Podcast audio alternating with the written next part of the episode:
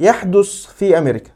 أستاذة جامعية بتدرس لطلابها رسوم للنبي محمد كجزء من المنهج الأكاديمي. مجموعة من الطلبة المسلمين اعترضوا فالجامعة فصلت الأستاذة. المرة دي حتى مش بنتكلم عن رسوم كرتونية أو حاجة تحتمل شبهة الإساءة. بنتكلم عن لوحات رسمها فنانين مسلمين في القرون الوسطى. طب ليه أثارت كل الجدل ده؟ وطالما الرسوم قديمة إزاي وإمتى بدأ تحريم رسم النبي محمد بين المسلمين؟ أنا محمد شوشة ومعايا سالي حسام في بودكاست سين جيم في دقائق.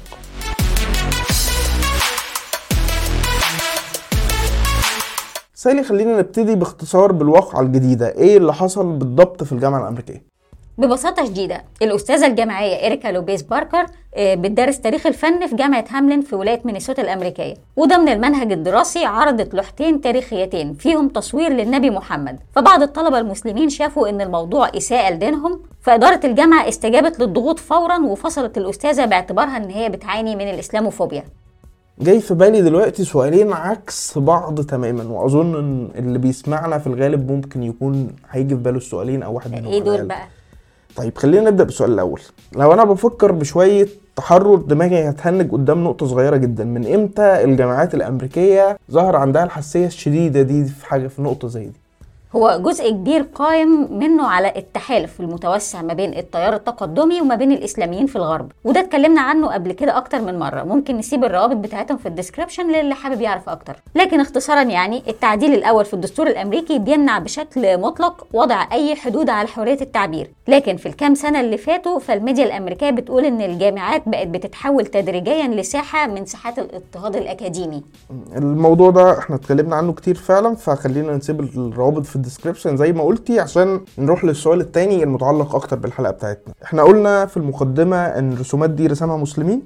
ده حقيقي فعلا ودي لوحات تاريخية ومش جديدة خالص. دي رسمها فنانين مسلمين في القرون الوسطى وده مربط الفرس في القصة كلها إن في القرون الوسطى وتحديدا من القرن ال 13 كان في فن إسلامي بيصور الأنبياء بما فيهم النبي محمد نفسه. واللوحات دي كانت معروفة يعني مش سر. اللوحات دي اللي عرضتها لوبيز تحديدا كانت من القرن ال 14 وال 16 واحدة بتظهر النبي محمد بملامح واضحة وهو بيتلقى الوحي وفيها كمان تصوير للملاك جبريل. وهي كانت ضمن مخطوطة فيها آيات قرآنية. اللوحة الثانية بقى دي كانت من العصر العثماني في القرن ال16 وفيها النبي محمد بيدعي ربنا في مكة لكن في اللوحة دي كان في غطاء على وجه النبي محمد. بس أظن إن ال- الشائع حاليا بدعم كبير من المؤسسات الدينية رسميا آه، تصوير النبي حرام. آه، إزاي اللوحات دي بقى ظهرت في الظروف دي هو بعيدا عن جزء الفتوى اللي هو مش تخصصنا يعني ولا مجال كلامنا دلوقتي ففي تصور كانت نشرته الإيكونومست سنة 2015 بيجاوب في الجزئية دي تحديدا.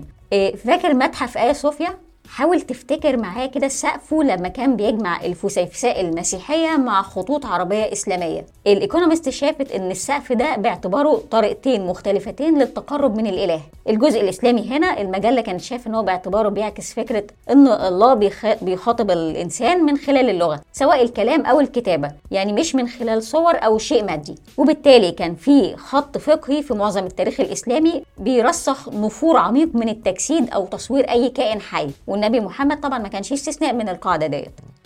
إيه، الإيكونومست شافت إن المعتقد ده اتاخد من خلفية ظهور الإسلام في مجتمع بيعبد الأصنام اللي هي تماثيل تجسيديه في الآخر يعني. فبالتالي القرآن رغم إن ما تضمنش أي نص بيحرم الفن التجسيدي أو التمثيلي فالخط الفقهي مد القاعدة دي للحذر من أي حاجة ممكن تتحول لصنم. وبمرور القرون والتباعد عن بيئة مكة التقليدية اللي ظهر فيها الإسلام ظهر خطين رئيسيين. الأول تمسك بحرفية القاعدة والتاني شاف إن التباعد الفكري والزمني وعن التراكمات الوثنية هيجيز تصوير النبي طالما حصل باحترامه بشكل مناسب لمقامه الديني.